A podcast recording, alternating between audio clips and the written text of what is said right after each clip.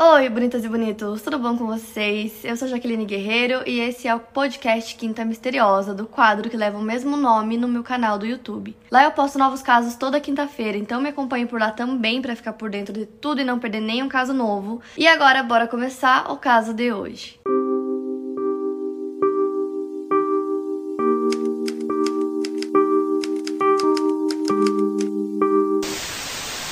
Cindy Song nasceu no dia 25 de fevereiro de 1980 em Seul, capital da Coreia do Sul. Seu nome verdadeiro é Yoon Jong Song, porém todos a chamavam de Cindy. A Cindy queria ter uma educação melhor, então em 1995 ela se mudou para Springfield, Virginia, nos Estados Unidos, para morar com os seus tios. Ela tinha 15 anos de idade e na escola ela recebeu boas notas no ensino médio, ela era atleta, jogava tênis e fazia corrida também. Foi nessa época também que ela descobriu a sua paixão pelas artes então ela criou um blog e começou a escrever nele sobre o seu amor por arte, cinema, música, fotografia e dança. A Cindy era conhecida por ter uma mente aberta, ela era muito independente, mas seus amigos diziam que ela também era muito estudiosa e estava disposta a trabalhar duro para conseguir alcançar os seus objetivos. Cindy tinha cabelos longos, pretos, olhos castanhos, 1,54 de altura e pesava por volta dos 50 quilos. Depois de se formar no ensino médio, ela foi admitida na Universidade Estadual da Pensilvânia, onde cursou artes integrativas. Esse curso combina ciências, engenharias e comunicação. E a Cindy era extremamente disciplinada porque ela conseguia estudar e tirar notas boas na faculdade e ao mesmo tempo ela tinha dois empregos em restaurantes, então ela conseguia administrar esses dois empregos e ainda assim tirar notas boas. A Cindy fez vários amigos na faculdade e um deles era o Richard Shea. Depois de um tempo, os dois começaram a se relacionar, começaram a namorar. E aí eles até moraram juntos por um tempo em um apartamento, mas o relacionamento não durou muito. O Richard acabou terminando com a Cindy. Isso foi em setembro de 2001 e aí ele terminou com ela, saiu do apartamento e ela ficou bem mal no começo, mas ela estava determinada a superar o término e seguir com a vida dela. E aí logo depois a Cindy encontrou uma nova colega de quarto que era Young Jo, mas ela era conhecida como Catherine. E aí ela foi morar com a Cindy, elas viraram amigas, a Cindy começou a fazer terapia. Ela até tomava alguns medicamentos também e ela usava o blog para escrever sobre suas lutas com relacionamentos, amor próprio e saúde mental. Então a Cindy e a Catherine moravam nesse apartamento que ficava fora do campus e a Cindy tinha um futuro brilhante pela frente e ela simplesmente amava toda a liberdade que ela tinha morando nos Estados Unidos. E na época que aconteceu o caso, a Cindy tinha 21 anos de idade e ela estava no último ano da faculdade, então ela ia se formar na primavera de 2001. Então, naquele ano, o Halloween caiu numa quarta-feira e apesar assim de ser muito estudiosa, muito dedicada, ela decidiu ir para uma festa com as amigas dela.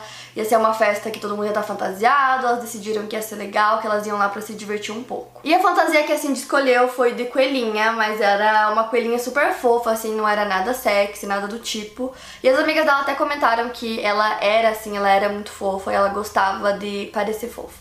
Então a Cindy foi com as suas amigas Stacy Pake e Lisa Kim para essa festa de Halloween, que aconteceu no Players Night Club. Elas curtiram a festa até mais ou menos duas horas da manhã, que foi o horário em que o clube fechou. Depois elas foram para casa de um amigo para jogar videogame com ele por algumas horas. As três saíram da casa desse amigo por volta das 4 horas da manhã no dia 1 de novembro. Então eram três amigas, né, assim, de mais duas amigas, e a que tava de carro naquele dia era a Stacy, então ela levou a Cindy pra casa, deixou ela na frente do apartamento dela, e aí a Cindy desceu do carro, deu tchau pras amigas, e nisso é, a Stacy foi embora, tipo, ela não esperou pra ver se a Cindy teria de fato entrado no apartamento, e isso me lembrou é, que meu pai toda vez, ele sempre dava carona para minhas amigas, assim, na escola, na faculdade, sempre. E ele sempre esperava elas entrarem em casa. Ele só saía com o carro depois que elas já tinham entrado. E isso me lembrou quando meu pai fazia isso quando eu era mais nova. E elas não esperaram. E essa foi a última vez que a Cindy foi vista. E a colega de quarto da Cindy tava viajando, visitando a família dela, então ela volta pra casa naquele mesmo dia, só que mais tarde. E quando ela chega no apartamento, o apartamento tava trancado, a porta tava trancada do lado de fora. E quando ela entra, ela vê que a Cindy não está lá, mas ela não achou esquisito ou achou que alguma coisa pudesse ter acontecido, porque ela viu que alguns pertences dela estavam lá e que ela provavelmente estava na casa de algum amigo ou fazendo alguma coisa e que logo ela voltaria, porque naquele mesmo dia as duas tinham um compromisso. Elas iriam sair juntas com alguns amigos, então ela ficou esperando, porém a Cindy não voltou. E ainda assim, ela achou que talvez ela estivesse com algum amigo, ou enfim, estivesse fazendo alguma outra coisa e que tava tudo bem. Lembrando que era 2001, então não tinha, tipo, não era essa coisa de redes sociais que você manda mensagem toda hora e aí se a pessoa tá muitas horas sem responder, você já começa a achar que tem alguma coisa errada.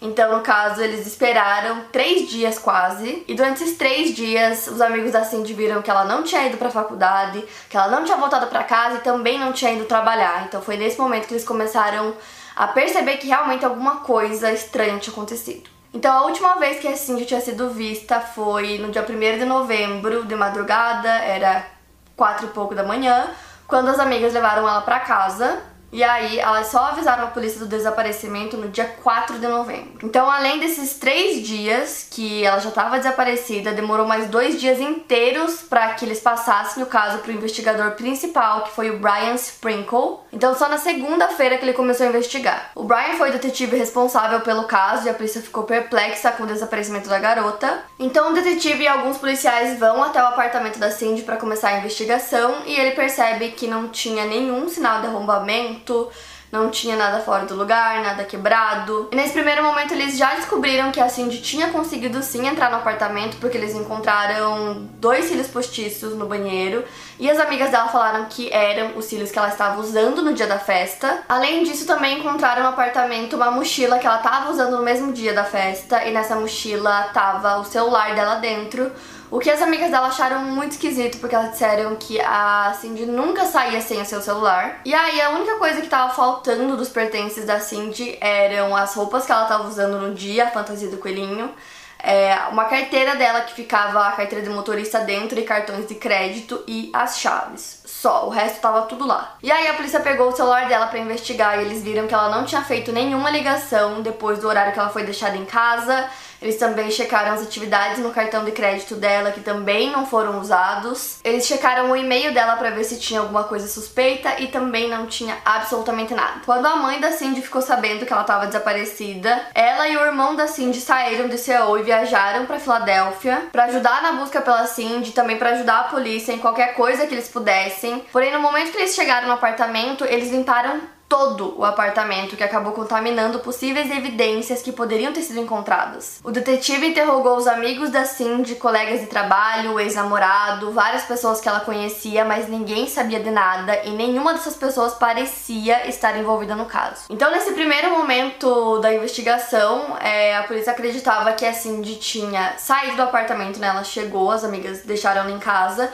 então era certeza absoluta que ela tinha entrado no apartamento porque algumas coisas estavam lá e aí eles acreditavam que ela tinha saído do apartamento levando apenas é, o cartão de crédito, né, a carteira dela e as chaves porque próximo do apartamento tinha um mercado 24 horas, que assim, de costumava ir o tempo todo, em qualquer horário, inclusive de madrugada. E os amigos dela comentaram que ela fazia muito isso, então era uma possibilidade. Então a polícia acreditava que ela tinha feito isso e que no caminho até o supermercado ela havia sido sequestrada. E aí os dias foram passando e surgiu a primeira pista mais significativa do caso, que foi um relato que partiu de uma testemunha ocular alguns dias após o desaparecimento. Essa testemunha disse ter visto uma mulher mulher que correspondia à descrição da Cindy sendo forçada a entrar em um carro por um homem. Nessa descrição, a testemunha afirmou que a moça estava gritando por ajuda e que isso aconteceu em Chinatown, que fica a mais ou menos 320 quilômetros do apartamento da Cindy. E a testemunha também disse que ela chegou perto do carro para tentar ajudar essa mulher, mas que o homem que estava segurando ela mandou ela sair dali. E aí foi feito um retrato falado a partir da descrição dessa mesma testemunha,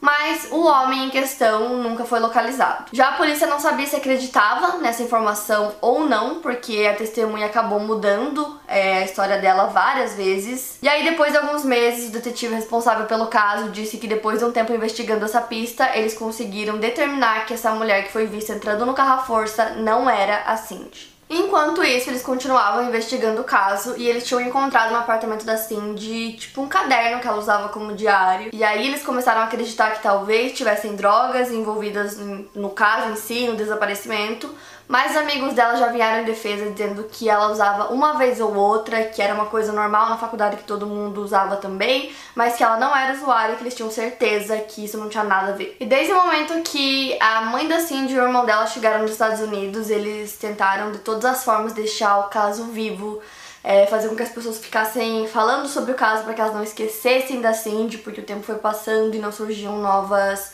informações, novas pistas. E aí, por conta disso, não só a família dela, mas também alguns amigos que ajudaram nessa questão de falar muito sobre o caso para as pessoas não esquecerem. O caso começou a tomar uma proporção assim nacional e internacional. E aí eles fizeram uma recompensa de 27 mil dólares para quem soubesse o paradeiro da Cindy. Então, a essa altura se falava muito sobre o caso dela, principalmente nos jornais. E justamente por conta disso, as pessoas começaram a ligar muito para dar pistas sobre o caso. Pessoas que diziam ter visto a Cindy em tal lugar e de repente outra pessoa de outro estado ligava e dizia que também tinha visto. A polícia foi atrás dessas pistas para investigar e ver se eram verdadeiras e acabou que nenhuma levou a nada. Também foram feitas muitas buscas desde o começo da investigação. Eles buscaram numa área arborizada que ficava próxima da universidade buscaram em florestas, atrás do apartamento da Cindy. Nessa ocasião, inclusive, a polícia contou com a ajuda de muitos voluntários, eles levaram também cães farejadores, foram feitas buscas aéreas com helicópteros, mas nada foi encontrado. Então a família da Cindy começou a sentir que a polícia estava se concentrando muito no devido processo legal e muito pouco em encontrar a Cindy. Então eles contrataram um advogado de Nova York, Jim An, para representar suas preocupações. Então a família da Cindy, junto com o advogado deles e com o apoio de várias organizações estudantis, formaram um grupo com foco na busca pela Cindy. O grupo deu uma entrevista coletiva nos meses seguintes do desaparecimento, acusando a polícia de negligência e preconceito racial. Já a polícia e os investigadores disseram que fizeram de tudo que eles podiam, tudo que estava no alcance deles, e que eles realmente tinham diferenças culturais, tinha a barreira do idioma também, e muito mais que isso, eles não tinham nenhum crime para investigar.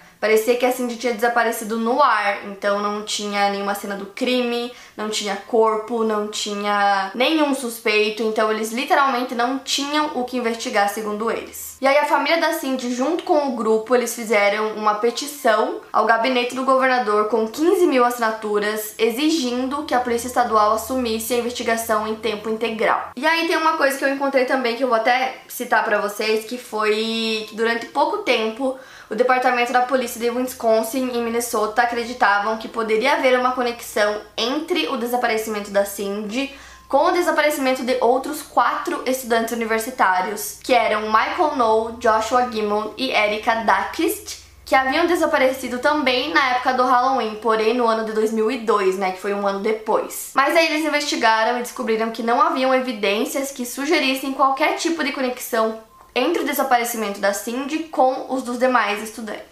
Houveram rumores também que o caso seria encerrado. Enquanto isso, a investigação do caso continuou e eles estavam tão desesperados para encontrar qualquer resposta que eles contrataram uma mulher chamada Carla Baron, que é uma vidente, e eles contrataram ela como consultora para o caso para ver se eles conseguiam obter novas respostas. E a Carla já tinha ajudado a polícia em muitos casos diferentes nos quais ela até de fato conseguiu pistas novas que acabaram ajudando na investigação. No entanto, no caso da Cindy, ela não deu nenhuma informação nova ou muito importante sobre o caso. E esse ano completa 20 anos do desaparecimento da Cindy e tem, tipo assim, umas 20 pastas com todos os arquivos sobre o caso, sobre a investigação que estão, tipo, parados porque o caso não andou.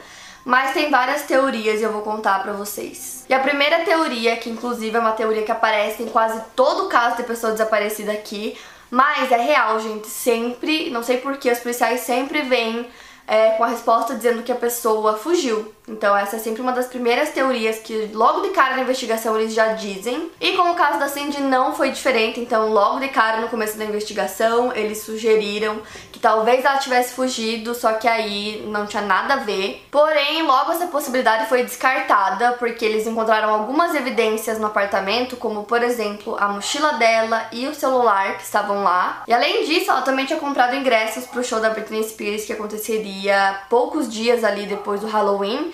E também eles encontraram um recibo de um computador novo que ela tinha comprado, que chegaria no dia 6 de novembro. Fora que ela tinha feito uma inscrição para um estágio de design gráfico para ela fazer na primavera. Então, assim, juntando todas essas coisas, realmente não faz sentido nenhum que ela tivesse fugido quando ela tinha todas essas coisas planejadas. Tipo, é uma teoria que simplesmente não faz sentido. A segunda teoria que surgiu foi a de que a Cindy havia cometido suicídio. Essa teoria aconteceu porque ela tinha terminado um relacionamento não fazia muito tempo e aí ela ficou triste no começo, mas logo depois ela já começou a fazer coisas que ela gostava, ela era uma pessoa muito feliz, os amigos dela disseram que ela sempre era muito animada com as coisas, ela queria ver todo mundo bem, todo mundo feliz e que não fazia sentido nenhum essa teoria. E logo depois do término ela começou a fazer terapia, então ela já começou a melhorar. Então os amigos disseram que não, que apesar de não só por isso, mas que a família dela também pensou nessa possibilidade dela ter fugido por conta disso, porque ela tava muito mal, ou dela ter tirado a própria vida por conta do término, mas eles falaram que não tinha nada a ver, que era uma coisa que a Cindy não faria. A terceira teoria é aquela que eu comentei já aqui com vocês, que é a de que a Cindy conseguiu chegar no apartamento, ela entrou no apartamento, né, tinham evidências disso, e que aí ela pegou a carteira, pegou as chaves e foi no supermercado 24 horas. Porém, lá no supermercado não tem nenhuma imagem nas câmeras de segurança que mostrem que ela de fato conseguiu chegar até o supermercado. Só que aí, como eu disse pra vocês, não tinham imagens da Cindy nas câmeras de segurança, só que depois de um tempo de investigação, eles descobriram que na verdade as câmeras de supermercado elas filmam por um tempo e aí depois de alguns dias elas filmam novas imagens em cima daquelas antigas. Então, quando eles foram pedir essas imagens, já não tinham mais imagens do dia primeiro, já não tinha mais. Então, se ela conseguiu entrar no supermercado ou não, não tem como saber. Inclusive, se era realmente isso que ela foi fazer naquele dia, também não dá pra saber, né? É uma teoria, mas que muitos amigos dela dizem que é super possível que realmente tenha sido isso, que ela tenha saído pra ir no supermercado e aí no caminho até o supermercado ou na volta alguma coisa aconteceu. Então, agora indo pra última teoria, que é a teoria que ela é mais complicada assim de entender porque envolve várias pessoas, mas ao mesmo tempo ela é a que talvez mais faça sentido na minha opinião, que é o seguinte: um homem chamado Paul Wickley, ele foi condenado por roubo e para tentar reduzir as suas acusações ou até mesmo a sua pena, ele decidiu fazer uma confissão à polícia e apresentou informações novas sobre o caso Cindy. Primeiro ele falou sobre um homem chamado Hugo Marco Silinski, que tem um grande histórico de crimes roubou bancos e seria também um serial killer que, segundo o Paul, ele matou pelo menos 16 pessoas. Então o Paul disse também que o Hugo, junto com o seu comparsa, que era o Michael Kerkowski, estavam juntos naquele primeiro de novembro e os dois viram a Cindy andando na rua fantasiada de coelhinha e eles pensaram que ela fosse uma prostituta e por isso a sequestraram. O Paul contou que depois eles levaram ela para casa de um dos dois, onde a mantiveram dentro de um cofre que era bem grande, daqueles que você consegue entrar e andar dentro. E aí nos dias seguintes eles abusaram dela e depois deixaram ela lá para morrer. Já esse comparsa, o Michael, ele era um fugitivo procurado desde maio de 2002, depois que foi acusado de vários crimes e um deles era dirigir uma rede de drogas ilegais numa farmácia. E aí ele fugiu enquanto aguardava a sentença, simplesmente desapareceu com a sua namorada, que era a Temi Facet. E aí o Paul, que é esse homem que estava contando toda essa história para a polícia, disse que o Hugo havia assassinado o Michael, que é o comparsa dele, e outras pessoas também, e que a polícia encontraria vários corpos enterrados na propriedade dele. E aí a polícia foi até o local e realmente lá encontraram vários corpos enterrados. E um deles era realmente do comparsa do Hugo, do Michael Kerkowski. E o da namorada dele também estava lá. Então durante muito tempo eles estavam como fugitivos e a polícia achou que eles estavam apenas fugindo. Só que na verdade eles tinham sido mortos pelo Hugo. E a resposta do Hugo sobre ter matado o cúmplice dele foi a de que o próprio Michael havia assassinado a Cindy e que ele decidiu guardar as orelhinhas de coelho que ela estava usando na fantasia como souvenir, como um troféu, e que isso irritava muito ele, até que chegou num ponto que ele foi e assassinou o Michael. Em outra ocasião ele disse que não foi por conta disso, que foi porque ele devia um dinheiro de drogas para ele. Mas, enfim, no fim das contas, ele assassinou o Michael e a namorada dele. No total, a polícia encontrou 12 corpos enterrados pela propriedade do Hugo, e aí eles fizeram vários testes de DNA para ver se algum daqueles restos correspondia ao DNA da Cindy, mas nenhum correspondia. Só que aí tem um porém, o Hugo só se mudou para essa propriedade meses depois do desaparecimento da Cindy. Então, se ele realmente foi o culpado, provavelmente o corpo foi enterrado em outro lugar e não nessa propriedade. Os investigadores tentaram ligar ele ao desaparecimento da Cindy, mas eles não conseguiram, porém ele não foi descartado como suspeito. E como o Michael já estava morto, eles nunca foram capazes de confirmar toda essa história que o Paul contou. Então nessa teoria, digamos que o Michael seja o assassino, o Michael está morto. Então não tem como comprovar se toda essa história é verdadeira e se ele tivesse assassinado a Cindy, enterrado o corpo dela em algum lugar, só ele saberia que lugar é esse, para que daí a polícia fosse até o local, procurasse pelos restos, fizesse os testes para que comprovassem que eram os restos da Cindy ou não. Então não tem como saber. Ou seja, não tem corpo, o corpo não foi encontrado. Então o Paul, que é o cara que contou toda essa história, ele não está envolvido no caso Cindy, né, aparentemente.